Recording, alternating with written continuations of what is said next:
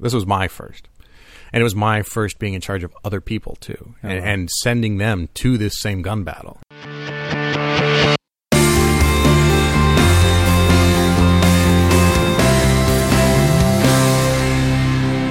Hey, everybody, welcome back to episode, what are we at? 12. Twelve. Yeah. Episode 12 of The Squad Room. I'm your host, Garrett Tesla. I am an active duty police sergeant uh, here in Southern California. Uh, the goal of this program, uh, if this is your first time listening to us, is to optimize the health and wellness uh, and the lifestyle of peace officers, law enforcement officers, cops, all around uh, the world, frankly. Uh, that is my world domination plan. Uh, with me today is uh, he's what I who, who I've started just calling my co-host, Traver. Hello. Hello. um, and that's that's what we're trying to accomplish. Uh, there are 11 episodes prior to this that are always good listening. I encourage you to go back and listen to particularly episode one and 2 where you'll hear about me and what uh, prompted this uh, project and journey. Um, and today is uh, uh, another catch up. It's been a little bit of time since we talked. Yeah. Um, we're back in the professional recording studio. You'll notice though. Well, let me stop real quick. Everybody, uh, drop what you're doing, unless it's a an arrestee. Then don't drop them because someone's probably filming you somewhere. Um, and go to iTunes and leave us a review. Um, if you Yes, subscribe please. to the show, you can, I don't know why iTunes does this, but you can't leave a review from your subscription page on iTunes. It's the one thing on Apple does that I hate. You have to search for the Squad Room in the uh, in the podcasts area, and then you go to the podcast page for the Squad Room, and you can leave a review there. Leave us a review. Let us know what you think. Um, tell us what what uh, you like or don't like. Or better yet, just leave what you like and then email me at squadroompodcast at gmail.com with the things you don't like. Um, and we can maybe improve on that. Also, any comments or uh, guests you think we should have on the show, shoot us an email, squadroompodcast at gmail.com. And also, please email us if you find something useful from these uh, conversations. We get a lot of motivation out of that. Um, Definitely. and we'll talk too about like the, the go bag thing, which was a hit. Now, because we're inspe- experiencing a heat wave here in the professional recording studio in Southern California, we have the professional recording studio garage door open. so, uh, everyone, you might hear an occasional uh, car or uh, truck go by. So, uh, it shouldn't be too bothersome, I hope. Nah. Um, maybe some kids riding their bikes down the street or whatnot. Damn Um, kids. Darn kids. Speaking of kids, I want to point you to not you, the listener. I'm pointing at Traver, but you guys listening can't tell that I'm pointing at him. Um, I have a whiteboard. It's actually an easel for like kids' art projects. And I came out here the other day to grab something, and my daughter was in the middle of do- my daughter, who's seven, was out here doing push-ups, and I walk out and she had written this out as her WOD. so for people, Sit-ups. she has, yeah, forgive the spelling, sit ups 10 times. Um, she wants to do three miles per hour. Mm-hmm. That's pretty ambitious for a seven year old. Yeah. She wants to stretch for a minute. Yep. She wants to play keep away with a basketball for two minutes. That's, Nice. And soccer for four minutes. Uh, practice soccer ball moves for Uh-huh. 30 seconds. Ride bike for 30 minutes. And swim if she can. Excellent. Not bad, right? No, it's really good variety. It was. It's good variety, upper and lower body cardio. Yeah, it's good. But no, I was uh, I was actually pretty proud of her when she came when I came out and she had done all that by herself and was in the middle of doing some warm up push ups. I was like, I, maybe maybe I'm rubbing off on you a Yeah, little bit. yeah, That's yeah. good. Um, we also had a uh, garage sale in the professional recording studio, so we opened up some space here, which is nice. Perfect. Yeah, Luxurious. luxurious. yes. And the surfboard behind me is not going to get any use anytime soon because of the shark sightings around here uh, in the last couple yeah, of days. yeah, so yeah, I'm enough right. of a I'm enough of a scaredy cat with the great whites that I'm going to stay on land for a couple days, couple weeks. I say risk it. You know, it's a pretty cool way to go. yeah, if you're going to go, Uh huh. might as well. I'm not big fanning though. squad room guy. he went out well. Whatever happened to him? I got eaten by a shark. no kidding. Yeah, Yeah. weird, right? Thought law enforcement was Yeah, dangerous. twelve episodes was good though. Great run. All right, so uh, um, I want I mentioned the go bags, but um, that seemed to be a big uh, hit home with people. I got a lot of emails and comments and Instagram posts or Twitter posts about uh, that being a really easy to implement thing. And uh, since we've spoken, I am now on day shift. Okay. All right, major major pros there because everyone's probably sick of hearing me complain about night shift. Uh, but that really got me through the last month of night shifts, Excellent. um, and really prevented me from, you know, splurging Right. um, and making bad decisions. And I even good, keep, good. I still keep those on day shift too. yeah. Um, just you know, you get caught out on a call and you don't, you're not near your your cooler or a restaurant that makes makes it able to make good choices. So it's Right. good to have those. So Right. that was we talked about that in uh, uh, episode nine. Better is better. Um, so if you want a, a, a glimpse of what the nutritional go bags are, it's basically uh, uh, a gallon size Ziploc. Um, mine has uh, a protein shake, beef jerky, some nuts, uh, maybe a protein bar Mm-hmm. uh, of different kinds, um, and then uh, water, lots of water. Um, Excellent. You know, I actually give those to or have people that are not even law enforcement, but have a couple execs as clients, and they'll say, you know what, it's six hours of straight meetings, and it's either going to be coffee and donuts, which are in the back of the room, or whatever I bring in with me. And so I have a couple of them make go bags and leave them in the fridge in their offices. yeah, So it's it's it it can be applied across a lot of domains. It's not Sure. just a law enforcement. even if you're desk bound. Yeah. Yeah, I mean, we got plenty of people who also are uh, work desk jobs, and Right. you get stuck at your desk all day. I mean, there's a you hear, we hear the like the freshman 15 or freshman Right. 40, depending on where, depending on how hard you raged in your freshman year. Uh, um, uh, but the same, I swear to God, the same thing happens for detectives. All right, little technical difficulty Yeah. there. No worry. Battery died in the middle of that, but anyway, uh, yeah, no. As I was saying, um, freshman fifteen, freshman, freshman 40. 40 for detectives, detectives, you get a you get a desk job and you stop moving around or being as active sit at a desk all day Right. and you, know, you start to gain weight so yes Yeah, and it's always the times like that where you th- where you're not planned or it's not prepared that we run into trouble. yeah And so just having a little bit of extra preparation saves us those one or two times a week or one or two times a, a month that turned into one or two times a week, which turned into every day, which turned into a huge loss of momentum, which turns into having to restart. And it helped a lot too with that negative uh, self-talk you know Really? like Ugh, i just went to Taco Bell and i i know i'm going to feel miserable and why did i do that and, Right. uh you know and um now i don't feel like working out after shift because Right. i already ate like crap so what's the point? and Right. you know The spiral. i'm not yeah Yeah, yeah, yeah. and Shane's how can you stop that spiral at any point? Or Yeah. the best way is preventatively, right? Yeah. So that was, that was that was good. So uh, yeah, today's just a bit of a catch up as Okay. well. Um, we have a couple of uh, of topics, but kind of a, a, a loose conversation. Yeah. Um, one thing that uh, it's end of summer, so this uh, may not may not be. Uh, well, I mean, kids are in school. Right. I was yeah, I was talking about kind of like this this shift, right? So went to day shift, uh, took a vacation. That was nice. Um, still wish I was there. uh, we went to Hawaii. Uh, You've been to Hawaii? love it. It's like it's exactly like the postcard. Yeah. That's kind of ridiculous. Yeah. It's like it's absurd. I've been a lot of places in my life, and it's always like, oh yeah, it's Yeah. that's the Eiffel Tower, you Yeah. know, or Big Yeah. Ben, or whatever. The, you know, Right. But Hawaii is like that. Is ex- it's exactly that. Yeah.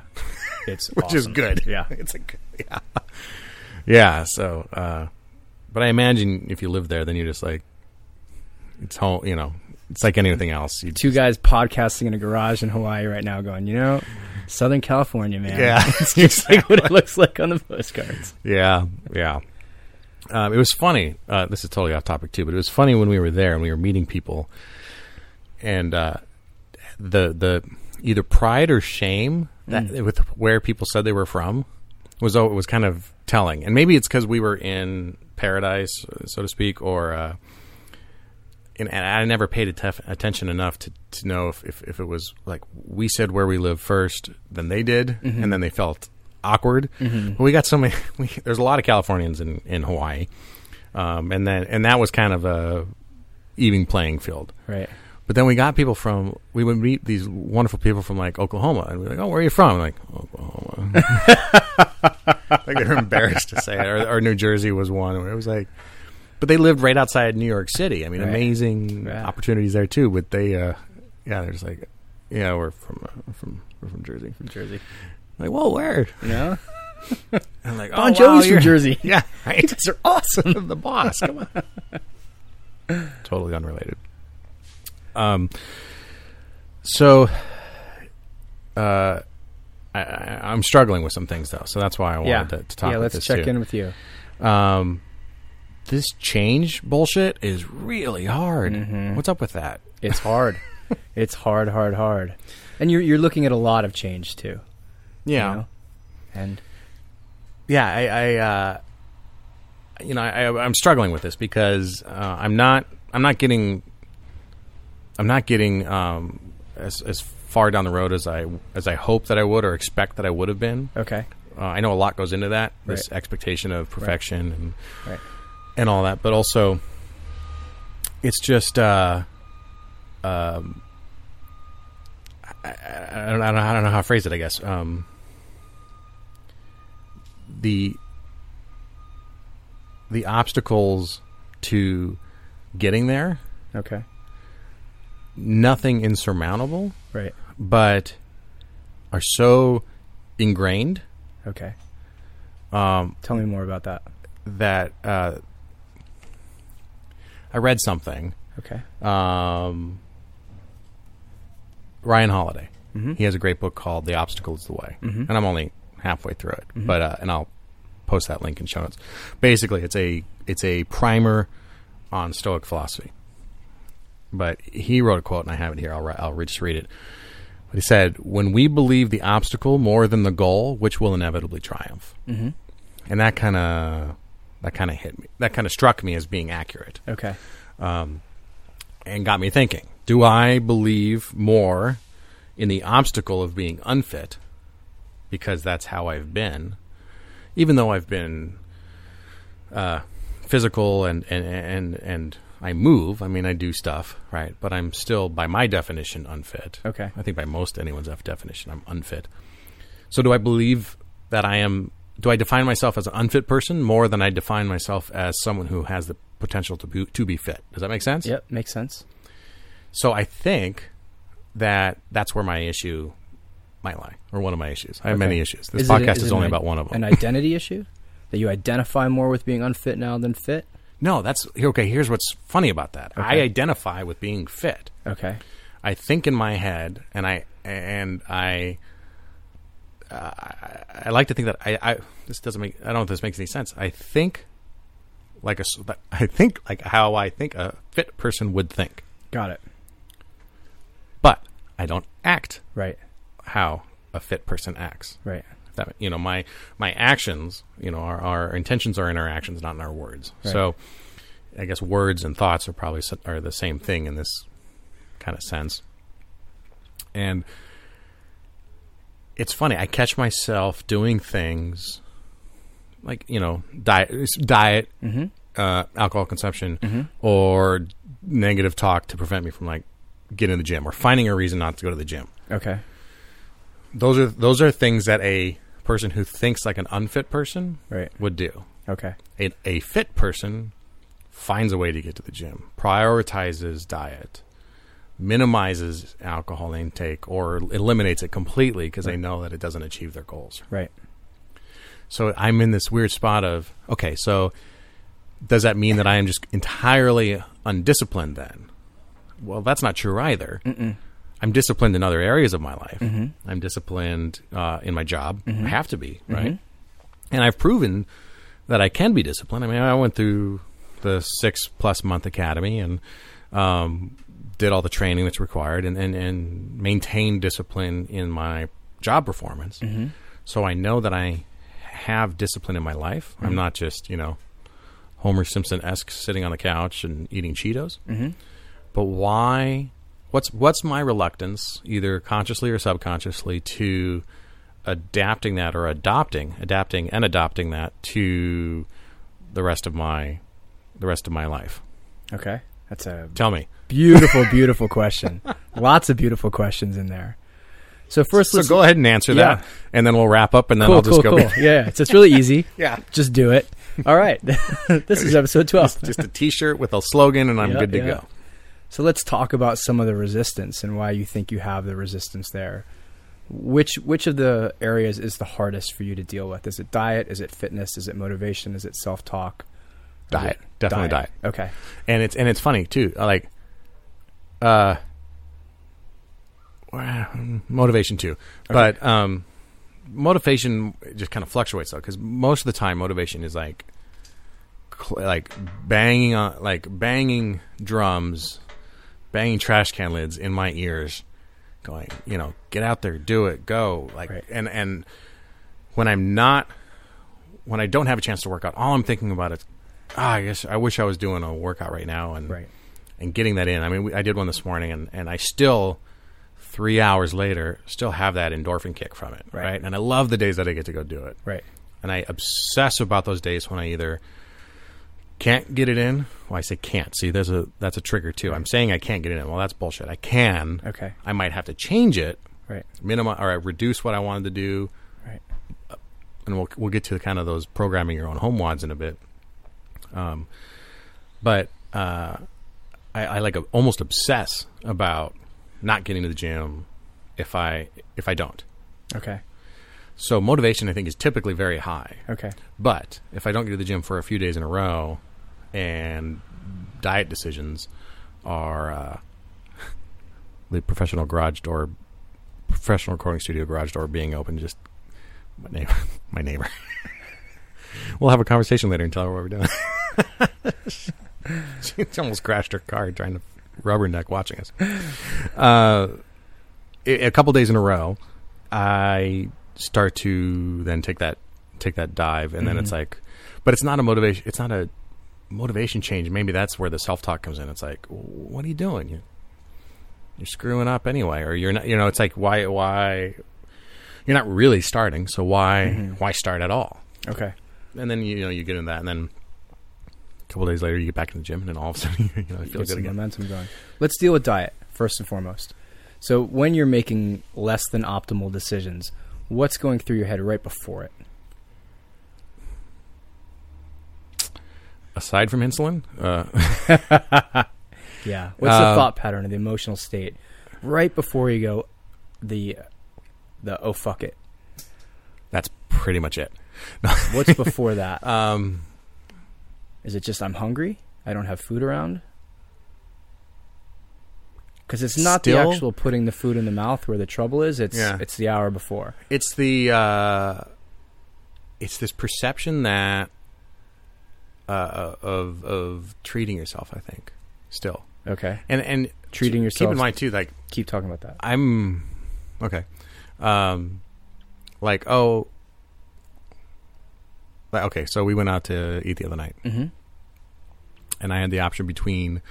I, I decided I wanted steak, which by Mhm. itself is fine. I think Mhm. you know. I agree. It wasn't a fatty ribeye or anything. It was a sirloin. So, um, and so, but I had the options of sides, Okay. And it was, you know, like baked potato with sour cream and butter and all that, or uh, rice, or you know, a couple other things, salad Okay. maybe, etc. Okay. And I chose the baked potato. Oh. Don't judge me. Oh. That's a non-judgmental. yeah. Oh, there's, wow. there's a lot of judgment in that. Wow. See if I can edit out the judgment in post. So what was going through your head while you were making that decision? Um, kind of a I'm I'm hungry. Okay. Um, I I want something substantial. Okay. You got a steak coming. Yeah, I got a steak coming. Okay. Um, What else? it's going to taste good. Okay. Um, you know, I it was one of those things. It was I don't know. It was there were better choices I could have made, Okay. uh, and in hindsight, you know, the the I mean that that meal honestly didn't give me too much grief, but that's just an example. Let's use that But, example. But um, So you had the opportunity for better choices, Mhm. and then what came through you, or what were you thinking right before you made the decision to get the baked potato? I think I was tired. Okay. Long day at work. Okay. Kids were challenging. Okay. So So that's two Kinda one of external those- yeah. factors. What was the internal factor? What was going through you? I don't, I don't know if I can really. I don't know. I mean, Okay. if that's a good answer or not, but I don't know if I'm being that conscious about it. Maybe that's the point. If you could know, if you did know, what would it be? Or was Uh, it just a fuck it? I don't care. It's probably a. I deserve this. I had a hard day, Okay. uh, long day. I deserve a baked potato. Okay. I'm an adult. Right. I can have a baked potato. Okay. So let's work through that a bit. What did you deserve about the baked potato? Well, it's it's funny when you verbalize those things. It's Yeah. like silly. It's a baked potato. Yeah. What it, what do you think it represented, or what were you projecting into it? I don't know. My mom didn't love me. I, Can always blame Kidding. Mom. Yeah. Great. We mom mom loves me very much, by the way. Nobody freak out. Um, I don't know. Yeah, I mean, it doesn't make any sense, right? Right. And I know th- to to use a more extreme example, if I were to um, wolf down a Chipotle burrito, Uh-huh. I would know. I know a couple things in advance of something like that, right? I know I'm not going to feel. I'm going to feel a huge insulin dump Right. in about an hour. I'm going to feel very groggy, f- like fighting sleep. Mm-hmm. Uh, it's going to be way too many carbohydrates. Most of them, no bueno. Mm-hmm. Um, so, th- I mean, those are e- those are easy for me to anticipate. Mhm. Sometimes I still do it, Mm-hmm. but more times now than not, I can say, "Wait, I know how I'm going to feel. I know what that's going to do to me. So let me do something different." Right. Um, Let's go back to the baked potato okay. because it, it was an interesting point. You said I deserve it, hmm and so the baked potato wasn't a baked potato in that instance. Right. It was something else, and Yeah. usually it's an emotional component. It's the pleasure that the baked potato is going to give you Sure. is that you deserve. You weren't at the end of the day going, you know what I deserve today? A baked potato. this is this is what I've earned by dealing with Yeah. kids and, and sociopaths and the rest of society. I've earned a baked potato. It's the feeling of pleasure. hmm And so if you can reframe that and have in your head what is actually going to give you pleasure. Is it going to be this instant gratification of a baked potato, which will be gone in three to four minutes? Yeah. or the next week knowing that hey i went out and had a steak but i stuck to my diet i stuck to this long-term goal so it's really investigating even before you go out i would say for someone in your situation where you're struggling if you're not struggling you get to make decisions on the fly if you are struggling you make decisions beforehand hmm so, okay, we're going to go to X restaurant. I'm going to look at the menu before I go because everything on earth is online. I know I'm going to get a steak. I know there are these four sides. I'm going to get the broccoli and the salad as the side. Okay, I have my dinner picked out. Mhm. Well, that's not as sexy as showing up and getting to pick whatever I want right then and there. Yeah. But that's not an option for people who are struggling. So I have clients that will go out with a specific number of drinks that they're going to have in an evening. I'm only going to have two, drink, two drinks tonight. Why? Because if they don't, they end up having 12 hmm and they're not at the point yet where they're ready to get rid of alcohol completely. If they don't go out with a plan, the night turns into trouble. Yeah. If they do go out with a plan, they've visualized what the plan's going to be, they know how they're going to feel, they've accepted that feeling is okay, and that's a good goal for the night. And the pleasure they get from sticking to that goal is better than the pleasure if they think they're going to wake up not remembering the evening. yeah.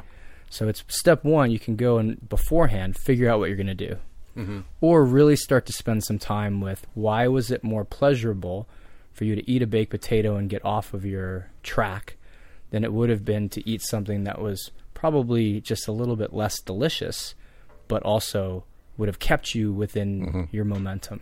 Yeah. and that's really for your own investigation or we can we can hash it out. But look at that.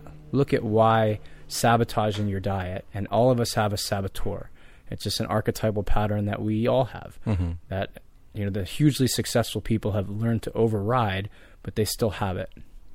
And so you know you're going to confront that Pressfield calls it resistance Yeah. other people call it Yeah, I like how he phrases um, the saboteur, but it's in there, right? And so you know now you're bumping up against it. So now I would say Ryan Holiday is correct because the resistance is the way, or the obstacle is the way. that. Because by looking at this now, you go, okay, what is underneath that? And is it a feel, fear of failure, as we talked about, or a fear of success, even even worse? Right. What happens if you start to become the guy that doesn't eat the baked potato? Is this now a life without pleasure? Or is that a, a an emotional component that's really not realistic, Mhm. but in the in the moment feels like it is? Yeah.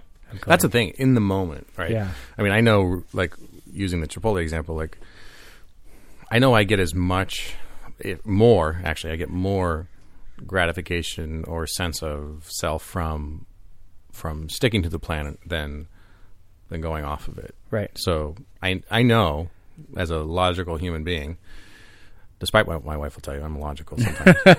uh, that uh, if if I had gone and had that meal and had the broccoli and uh, salad or whatever, that I would. F- I know I will feel better about myself in 60 minutes if I order this. Right.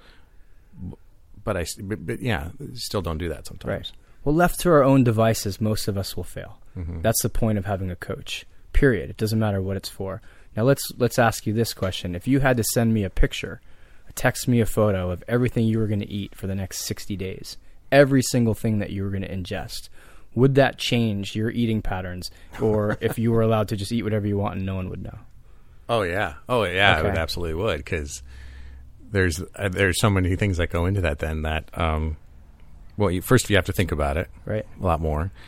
Then there's that sense of guilt or letting you down. Mm-hmm. Um, there's yeah, oh yeah, there's a lot that goes into it. I have some clients that have said you're allowed to eat anything you want. You want ice cream, eat ice cream. You want cookies, you want cookies. You want cake, you eat cake. And they're weight loss clients. All they have to do is send me a photo first, and then it's an open open season. And I have not gotten photos. Really? No photos. I don't know if that means it's happening and the truth just isn't being told, but I believe it is Yeah. because it's just what it is, Garrett. If we look at it energetically, say it costs you a hundred dollars to not eat that baked potato. Every day you got to dish out that hundred bucks. But now if it only costs you fifty, and then I throw fifty in every time you get in there, then it's a little bit easier. We're in it together. It's our combined financial energy, our combined energy to keep you on track. So, but again, left to our own, it's impo- it's very difficult. Don't want to use the word impossible, but it's very difficult for someone solo who is managing a team of other law enforcement officers, I believe, kids, a wife, uh, a world class podcast, Thank you. Thank you.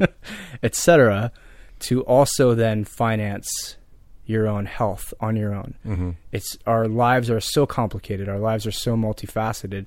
To have every one of them have the same amount of discipline or, or energy go into success is very challenging. Which is why the high level executives or the high level people that you see. Um, I used to work for uh, security for some CEOs, and they have an unbelievable team around them constantly.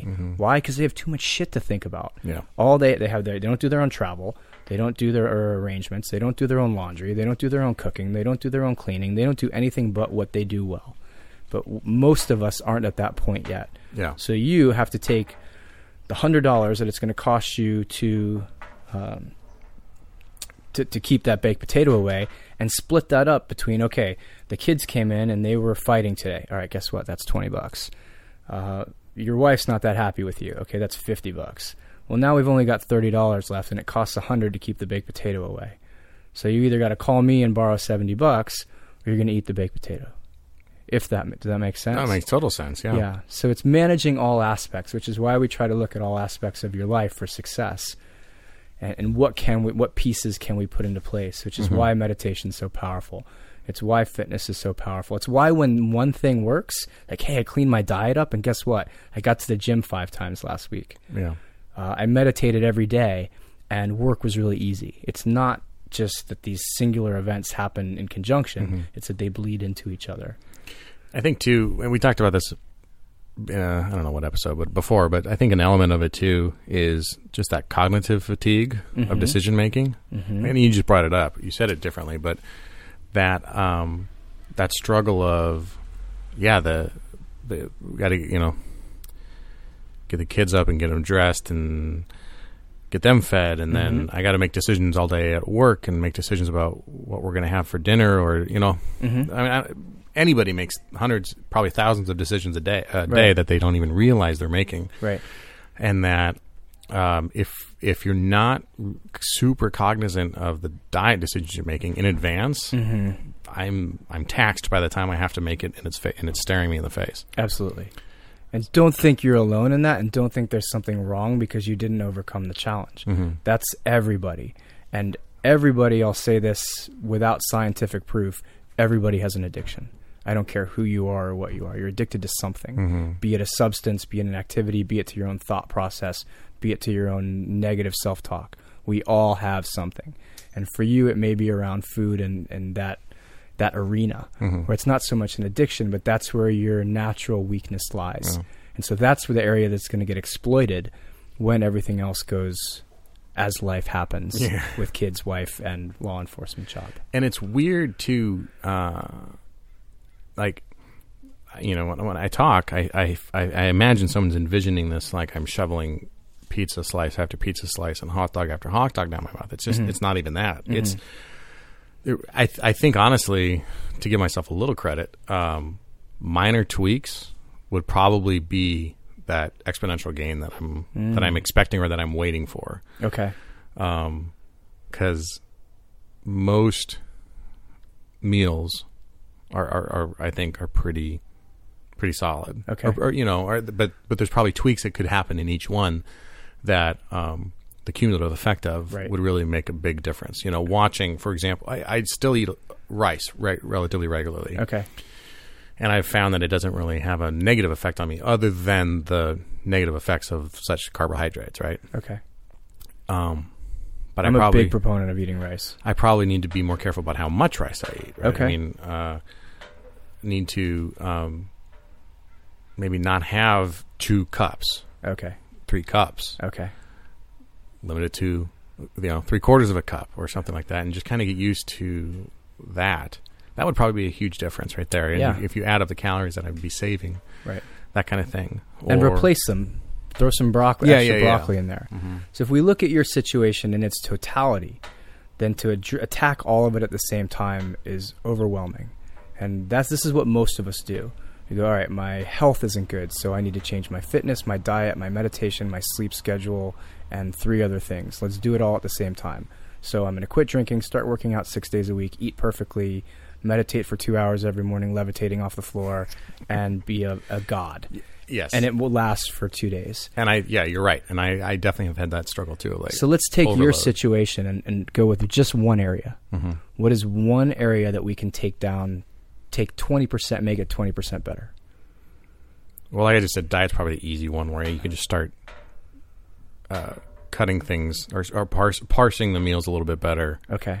uh, and and eliminating some of the maybe some of the excess. Okay. I, I'm probably just taking in. I'm probably taking in just still still too many calories. Okay. That's probably the easy one. Do you know how many calories you're taking in? No, I, I don't. Okay. I don't. I've tried stuff like the MyFitnessPal, Right.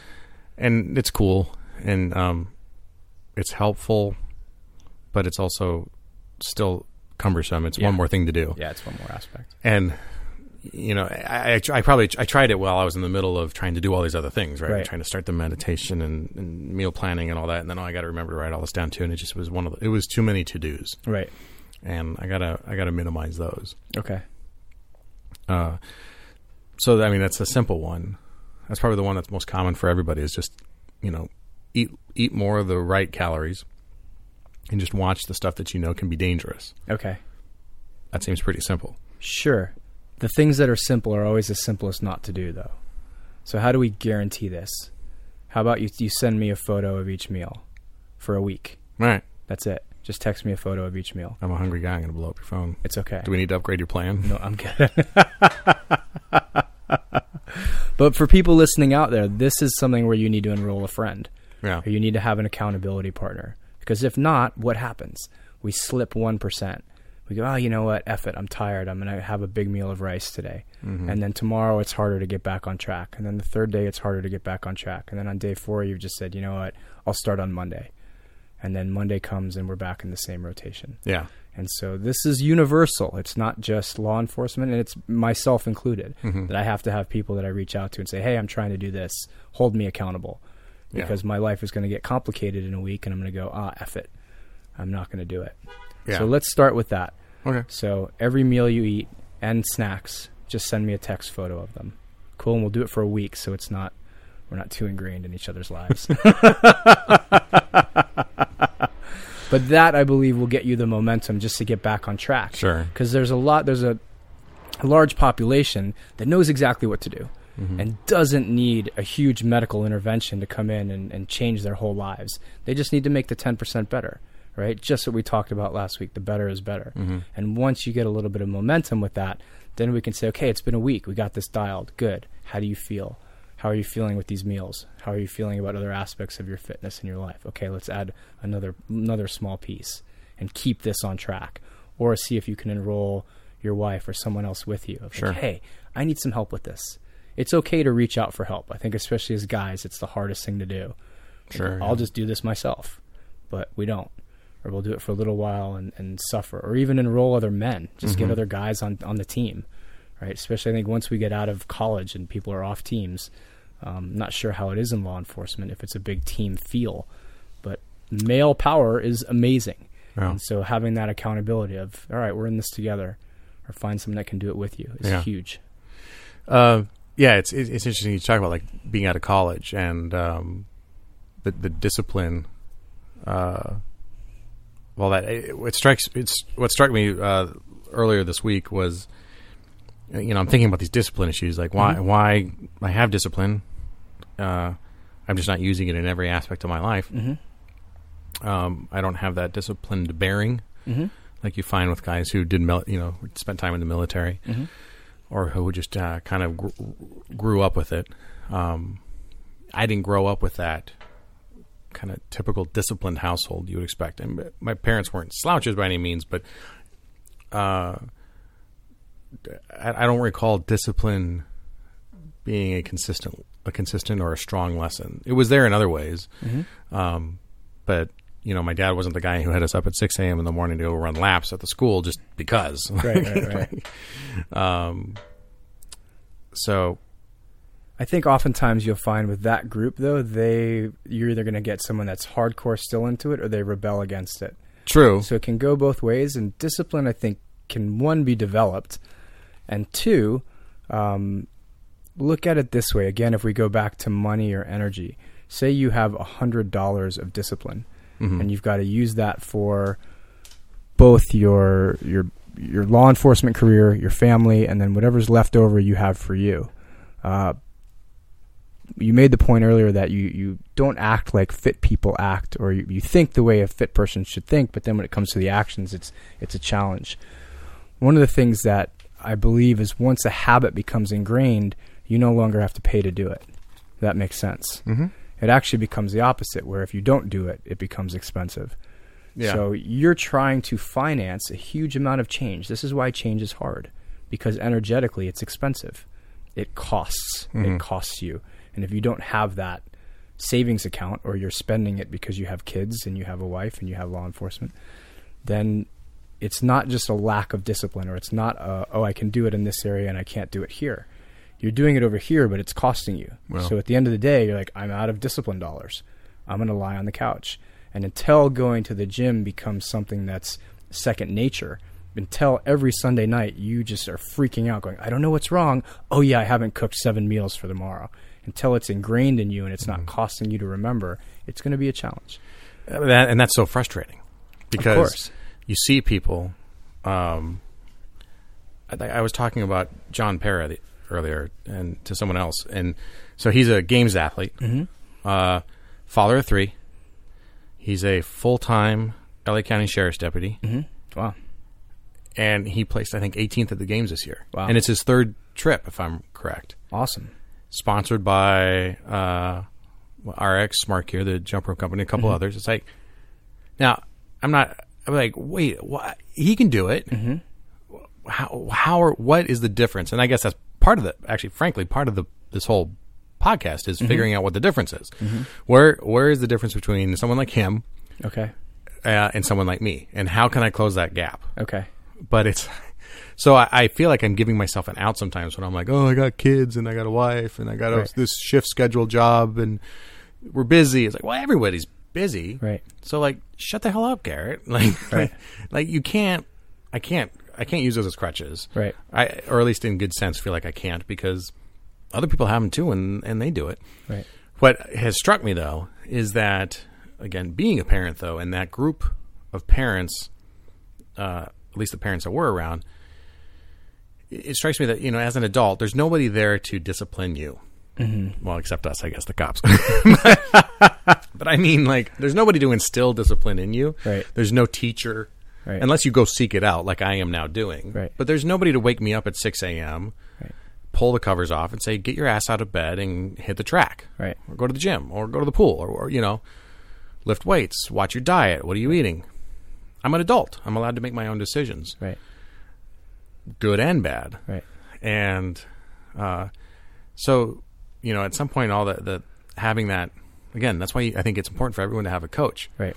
because you get a little of that back but in my social circle of of parents um, there's no there's no um, positive reinforcement for discipline, Mm-hmm. and I'd say it's even the lack of discipline is even excused. We're tired. Everybody's tired. Everybody loves misery loves company. so course.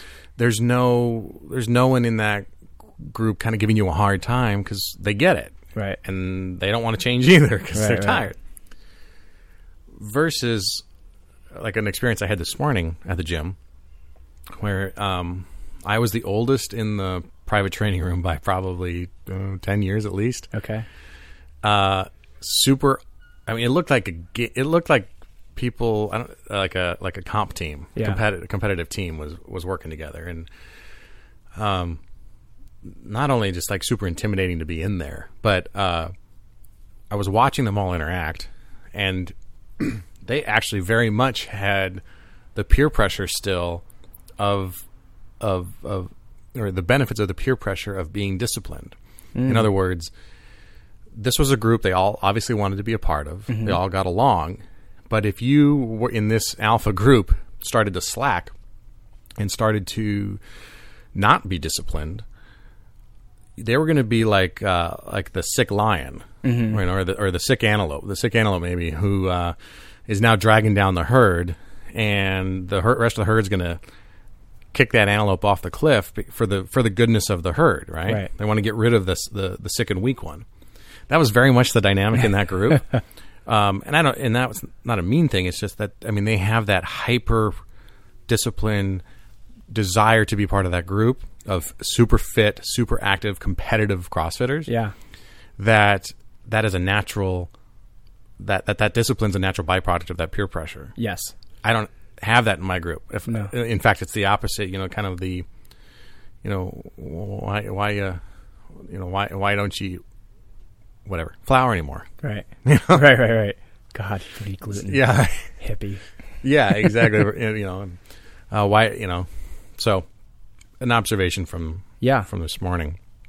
So talk about the games athlete. What decisions do you think he's making? The uh, tell me his name again. John Para. John Para. What decisions? Which, is John, he if you're listening, we'd love to have you on the show. Please, squadroompodcast at gmail.com. what decisions is he making? I mean, you're that's not. Uh, well, he's. I read a little bit about him. He's working out two or three times a day. Okay. He's obviously very dialed in on diet. Okay. Um, he's still got his kids, but he does. But he- you know, he does things like takes the kids to the gym with him. Okay. Well, that's something I really never consider Okay. uh, as an option. And I need to be more adaptable and malleable to that, right? Okay. But I mean, like as I showed you this little whiteboard here that my daughter came up with, I can probably knock out a home workout here. I mean, I have a squat rack bar and some plates and all that. I can probably do something at home while she does something with me Mm-hmm. if I plan ahead. Mm-hmm. I just have to be prepared, you know, because otherwise it's like I, I don't really want her sitting inside watching TV while I, I'm out here Right, if she's course. home. Of course. But that does happen too, of course. I mean, I'm human. Um, but I, I don't know. That's why I, that's why I'd love to know. I mean, he, he still works. He works 12, 14 hour shifts too. Mm-hmm. He's got the same challenges. Mm-hmm. Uh, I don't know how he's overcoming those. Okay. I mean, I would love to know. I, I really would. I mean, it would be a fascinating. What would you have to do to set your life up in that same fashion? What would be different? And what would be the different mindset going into it? Um, well, you know, in some ways, it's I have to be honest that it's a little bit of an unfair comparison because he is a competitive athlete too. Okay. So he is treating himself as a professional athlete, Okay. which not, I don't want to be hypocritical because we talk about ourselves ours as cops being professional athletes or tactical athletes or warrior athletes as Greg Amundson calls them. But I mean he he gets paid money to do this job. So he treats it as a job and I think his family treats it as a job with him. And they treat the benefits of the job as something that benefits the entire family, both financially and, and in other ways. Okay. So, Do you think it's primarily a financial difference, or is it a decision-making difference? uh, what do you mean? That's the difference between you doing it and him doing it. Is it just that he's getting a paycheck for it? No, no, no. I mean, Okay. it's certainly not what started him into it and all Okay. that. I mean, I guess I, maybe the in- level of his intensity is Okay. might be financially driven, or or or no, I don't even see financially driven, but just the fact that he's a professional at it, Okay. I'm sure changes his his and his family's mindset Okay. towards you know their approach to it. Okay. They make more accommodations for the three workouts a day, that kind of stuff. I, I don't have that ability to be that accommodating. Okay. Excuse me. It's all right. And what about an, another set of decisions? So maybe if it was just one workout a day, does it that he's a competitive athlete? So do you need to create a competition? What I'm trying to do is take what his decision making could be and bring it onto our side of the house. I was saying because he's probably not making a million dollars a year as a CrossFit competitor. Yeah, probably. Yeah, nothing. If it's about being a competitive athlete, we can sign you up for competition. Yeah, you just gave me a weird look. Um, Right? We can No, make just- you a competitive Yeah. CrossFitter. yeah, Would that change how you approached it? no, Okay. I really don't think it would. Okay. Um, I don't. I, I don't know. I don't. know- I don't know if I have a. This is great co- podcast material when the host goes. I don't know. It's okay. It's you're working through a lot of the challenges and the the challenge in thinking hmm that a lot of other people out there are that are saying, "Hey, I see someone who's doing it and I want to do it. So let's actually try to hash out where the resistance is." So much resistance, and and that's the absolutely right word. And for people listening, Steven Pressfield's books on uh, on that uh, do the work and the art of war, or the war of art, Yep. And and uh, what was the other one? uh, turning pro. Turning Pro. Turning Pro is definitely a good one to start with. Fabulous. And that resistance, that just kind of the re- his idea of resistance is all that, all those negative things, all the negative self talk, all the things that we think um, that prevent us from kind of achieving our, our uh, I, the ideal. fullest version of ourselves. Yeah. Yeah. So ideal. let's let's ask ask you this: What would your life look like if that resistance wasn't there? Would you just wake up at six a.m. naturally and go, "I'm getting after it," and or I'm going to the kitchen? I'd right probably now." work out even earlier. I'd probably, Okay. yeah. I mean, So what would it look like? Walk me through it. There is no resistance anymore. What does that look like for you? it would probably be, yeah. I mean, I'd be up early, Okay. work out here, Uh huh. At home. yeah, Okay. and just do most of it here, and then Most of uh, it being one workout a day. Let's get specific. most days, Okay. but then trying to be active throughout the day. Okay. Most Yeah. days is how many days? Well, realistic. I don't know. Realistically, I'm, that's what I'm working on. Is, Okay. is so uh, the Not way my schedule just- works. Just uh, no resistance. What would it look like? Well, I- you resistance including job. Yeah. Yeah. Yeah. yeah. Stuff you have to factor in. Okay, that's what I'm saying. So like three days. This is my long weekend, so I have four days off. Okay. Pretty sweet. Sunday through, in this case, Sunday through Wednesday. That's four straight days of being able to do a lot of extra work. Okay. A lot of shopping. My meal prep happens during that time. My meal plans, all that sort of stuff, Okay. happen in those four days. Okay. because the next three days I'm a 12, you know, 6 a.m. to 6 p.m. on shift. Okay. Um, realistically, have to be at work by about 5:15 um, in the morning. Oh, wow. But that doesn't mean I can't squeeze something in beforehand. Before five fifteen in the morning. Yeah. Oh wow. Sometimes, Huh. um, but it's tough, Yeah. Uh, and it requires. is. And that's that's really a challenge. Is, is that it comes working backwards from that, right? So if I'm up at four, Right. uh, I have to get to bed, especially after episode ten, where I Doc Parsley's got me all freaked out about my sleep. Um, I have to get to bed at like eight. My kids don't even go to bed at eight, Right. and So that's not happening. So that ebb and flow of good days, bad days. Yeah, the kids got to bed on time. Maybe I can Right. get into sleep a little bit more. So reasonably, those things can reasonably happen. Okay. Like I could, yeah, I could work out at four a.m. I could go down to the high school and work out at the track and Okay. do some stuff, not wake up the kids. But at the same time, so much of that depends on how well I slept through the night, or when I got to sleep. Right. And then there's just the honesty of like, I just worked a 12 hour shift, came home, cooked dinner because I cook most most of the meals.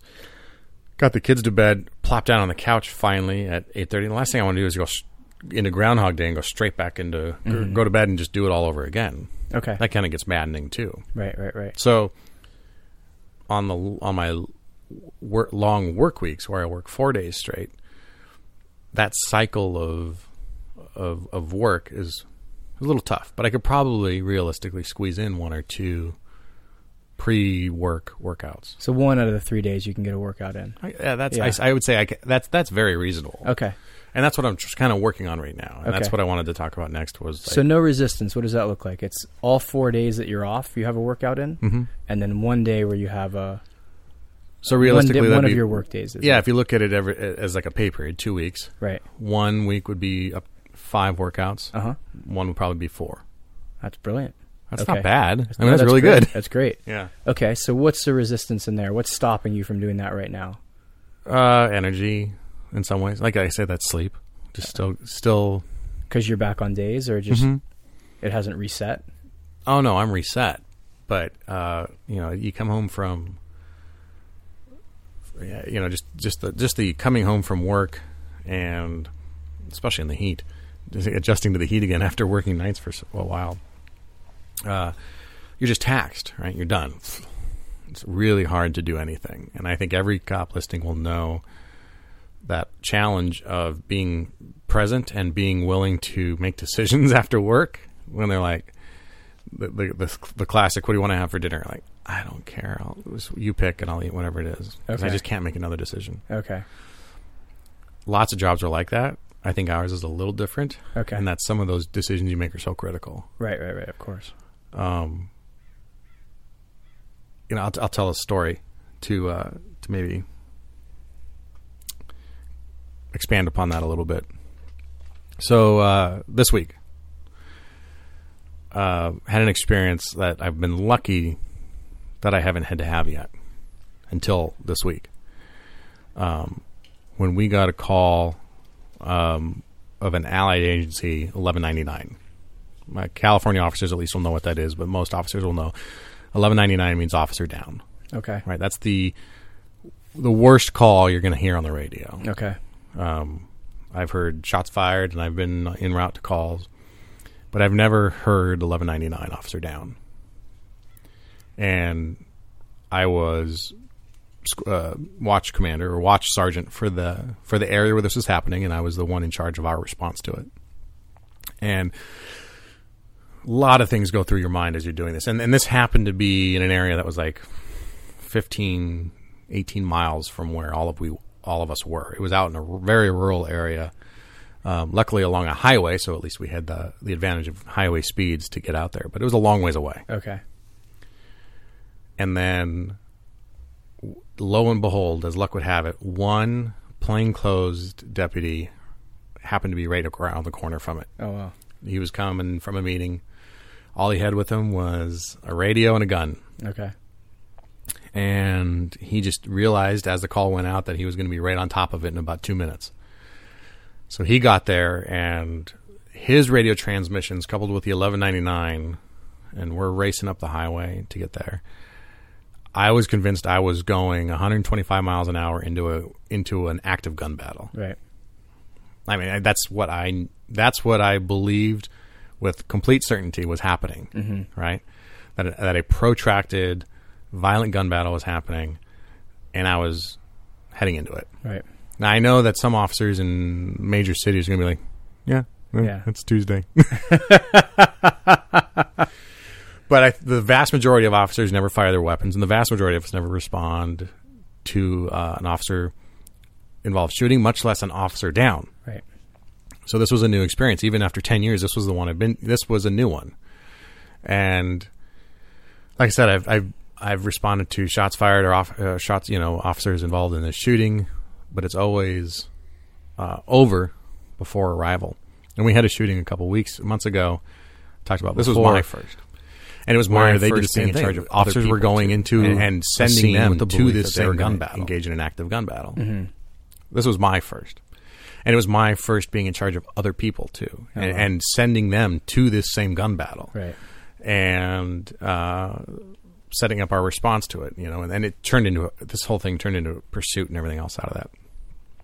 But my point in this story, there's a lot of things that um, you fall back to, of course, and that and that's it was it was uh, heartening to know that training kicked in. Um, the acknowledgement of of fear, but the controlling of it because you knew what you were going to do, right? I mean, I I, you, I again 125 miles an hour, 100, you know. Um, I'm going through my checklist. Well, if this is happening, then this is what I'm going to do. If this is happening, then this is what I'm going to do. X, you know, all the way down this list, all the possibilities I could think of in my head. So I knew that, and luckily I had I had plenty of time Yeah. to think these things through. Um, so I knew what my response was going to be. So I'd be lying to say I wasn't scared, but I was comfortable with how I was going to respond, if that makes any sense. But those are a lot of decisions in there. Right. That entire event probably was several hundred decisions Right. where where spike strips were supposed to be go, were supposed to go, or, or where they were, Right. uh, who to post at what places in case the pursuit came south, and do we need medical, and do we need an air unit, do we need canines, and all these other, you know, lots and lots of decisions. I was taxed, like that adrenaline dump after that. Oh, when bet. it when it luckily it, it resolved itself to the point where the officer's fine. He's a little banged up and uh, hurt, but he's not a career-ending in injuries or, or anything like that. Um, according to the suspect, it was just a big misunderstanding. misunderstanding. Those happen. Yeah, cocaine will do that to you. yeah. Um, but uh, I, w- I was just taxed, right? Right. And I was just my my faculties were were taxed by the time I got home. That I was I was not prepared to make any decisions, Right. I get it. you know? Yeah. Yeah. and just just drained, just Right. totally drained. That adrenaline dump after that, and something like that, and you're just your energy level dips, just crashes. Right. so it's hard to then like well what, what am i going to do tomorrow you know oh what's my workout tomorrow or what's my Right. meal plan for tomorrow like if that's not ready in advance Right. forget about it Yeah, I hear you.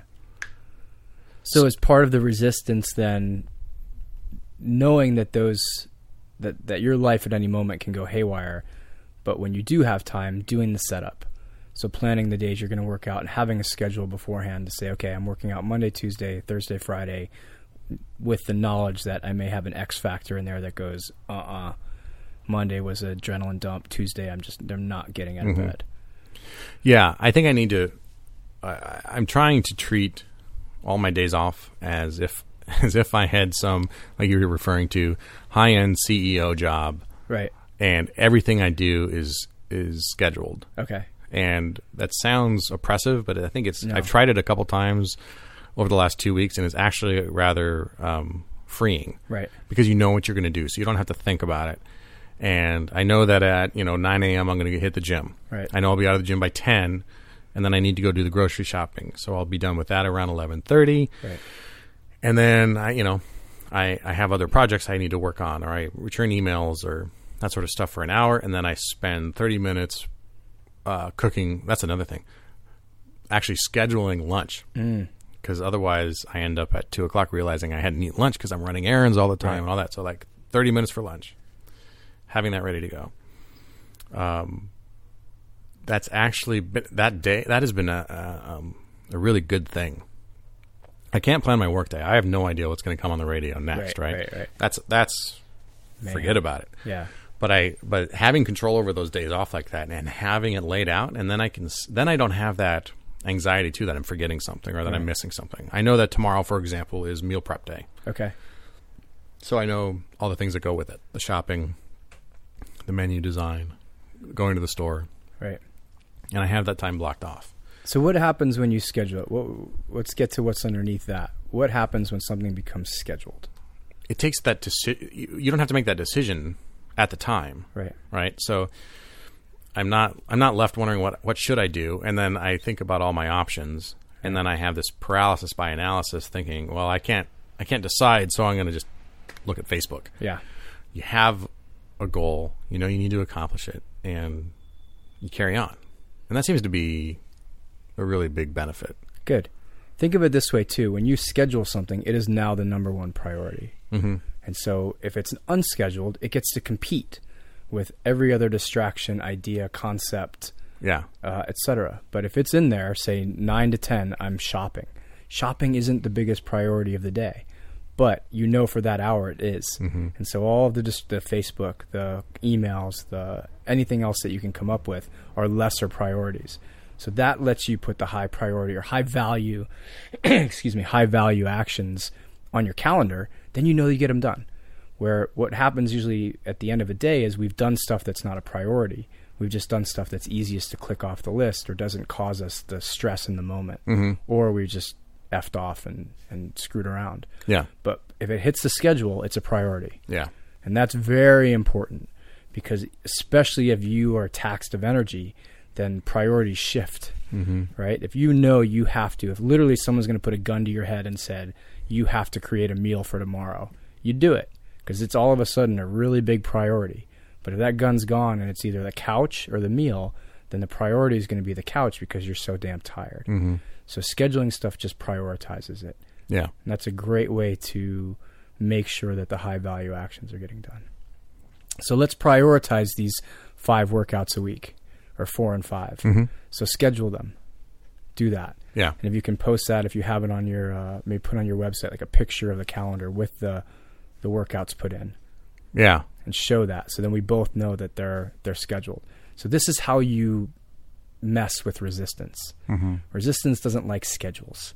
Resistance likes to come in at the last minute and go, "You don't want to do this." Mm-hmm. but if it's scheduled, then resistance has nowhere to go. It, like it can't come in the room. yeah, The garage door's shut. I'm already in there with the weights. But open idea, then resistance gets to come in. Same with food. yeah, You know, resistance is going to come and say, "Well, you don't have to eat that. You can eat the baked potato." But by having something set up around it, like having to have the photo or have a, having accountability, Mhm. keeps resistance at bay.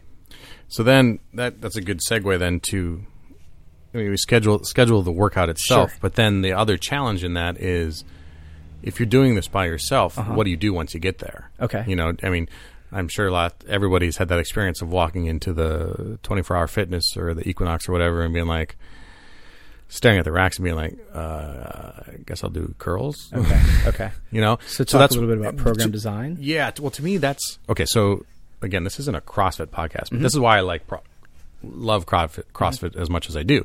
I don't have to think about it. Right. I go in, someone tells me what to do, and I do that. It kicks my ass, and I feel better. Problem solved Excellent. for the day, anyway. Yeah.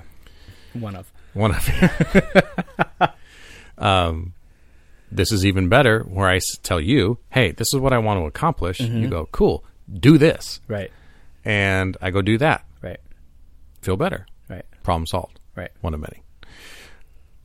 Um, I have compiled, uh, I don't know, twenty to thirty home workouts based on stuff, either stuff we've done at the gym that I like, or things that I've just come up with that I have here that I can repeat, and I write them down and keep track and all that. But what are what are your recommendations for p- someone's personal program design if they either have a, a, set at home or they go to a, a kind of a traditional gym but they Sure. don't know where to start? Sure. um, yeah, I mean that's a big topic, I know, but like, what is what are just some of the basics? Sure. So depending on equipment. So if you're going into a standard gym, I don't like to walk into something not knowing what I'm doing uh, or not having a plan. So even if you're walking into a standard gym, I actually used to love and still do writing my own workouts. So I'd geek out on a Sunday and go, okay, what am I going to do? And uh, in this day and age, with a web with websites, I would say go look at if if you're a CrossFitter, it's easy. Go find a gym that you like, follow their programming. If you're walking into 24 hour fitness, I would break up my days. So figure out: Am I coming in four days a week? Am I only going to make it twice this week? Am I, is this the only workout I'm going to go for this week? That kind of that that will skew things a little bit. Um, also, depending, don't want to get too much into it, but what's your goal? If your goal is just generalized health, you want to get a di- bunch of different movement patterns in. I want to push. I want to pull. I want to squat. I want to hinge. I want to do abdominal work. I want to hang on stuff. Uh, so mixing and matching as much as you possibly can do Mm-hmm. is where I'd say to start. But if you're limited equipment, uh, their body weight movements are fantastic. You're especially law enforcement, push-ups, sit-ups, air squats, lunges. You basically just want to mix up upper body, lower body, push, pull if you can. Um, without equipment, it's hard to pull um, unless you have a pull-up bar. But basic body weight movements mixed in patterns that you want to do. So don't overthink it. So, would you recommend if someone's looking at stuff, they focus more not not on kind of your standard, uh, like bis and tris, or you know, uh, like okay, today I'm going to work out. I'm going to work out my biceps Right. and my back. That's that's a common one, Yep. right? Or I'm going to do today's leg day, Right. But nobody ever does, right? Right. I- Yeah. um, so you only do like squats for the day, or you Right. do only bottom. You know, you do lunges or squats or the hamstring curls, like, and that's all you do. Would you suggest that someone mix that up a little bit, at, do some squatting, but also some upper body? Yeah. I'm not a big fan of walking out of a gym only having done two or worked out two parts of my body. I'm still a believer in use your whole body. That's why I love jujitsu. It's why I love surfing. Activities that you have to use your whole body.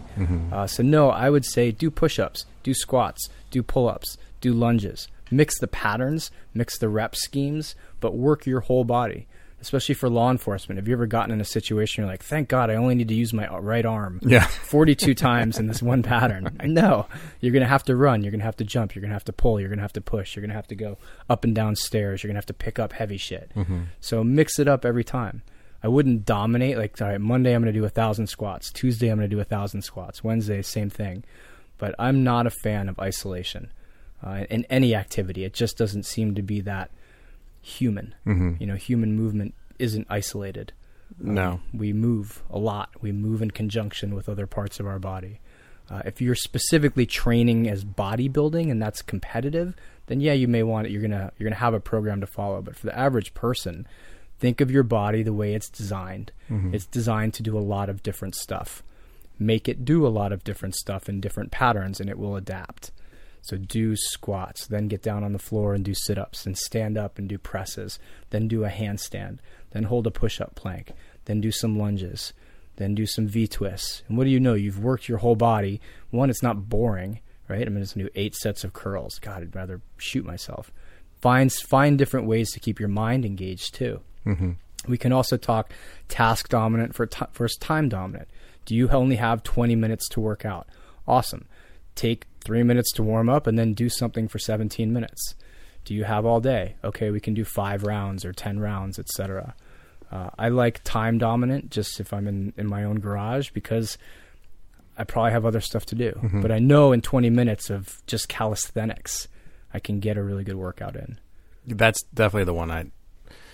Sometimes, yeah, twenty minutes. And, Perfect. And what warm up would you do? run if I can. Like, and I, and I despise running. Absolutely hate running. But it's a great warm up activity. Uh-huh. Um, jumping jacks, skip rope. I mean, the only point of a warm up is to warm your body up, literally to raise your body temperature, to increase blood flow, to get your muscles moving and body moving. So yeah, or lighter movements. So some squats, lunges. I have a pretty standard warm up where I'll run a half a mile, grab up a Olympic bar, do hang power cleans, power cleans, deadlifts, back squats, presses, put the thing down, grab a kettlebell, repeat it with the kettlebell, and I'm pretty much good to go. That's it. It's taken six, seven minutes, and you know something's tight. I'm going to stretch it. If it's not, I'm ready to to hit it after that. Cool. I like that idea. Yeah. All right. Well, always good information. Yeah. these these these uh, our episodes together are uh, are are uh, are challenging in some ways, uh, only because uh, I have to be honest. Yeah. Which sounds, I mean, that sounds stupid. Of course, I have to be honest. I have to, you have to be honest in everything, and it sounds silly for me to, as a cop, to say have to be honest. But I mean, you really have to f- take a look at, like we talked about originally, like your A point. Right. And I, am and these are good because I constantly have to reevaluate my A point Right. because even though I've moved forward, and you know, I think I'm 25 pounds down from when we started. Yeah, which is huge. Which is yeah, no, it is. And I I need to I need to at the same time give myself some credit for that. But Right. at this, but then also know that there is a lot more that could be done right, that uh, that I need to do and that I need to be honest about. right, and and maybe using a, a multi-time games athlete as the opposition, not opposition, but the opposing, um, The pinnacle. the or so- pinnacle. yeah. yeah, it's a lot for right now. it is. Yeah, and, yeah, and that's that's just going to frustrate you. yeah, You know, it's you're making ten dollars an hour, and you go, you know what? There's a billionaire out there. yeah, What's different between me and him? We don't know where he came into this yeah, game. yeah, yeah. You know, Oh, you're absolutely right, and that's not. It's not fair. but we can model him.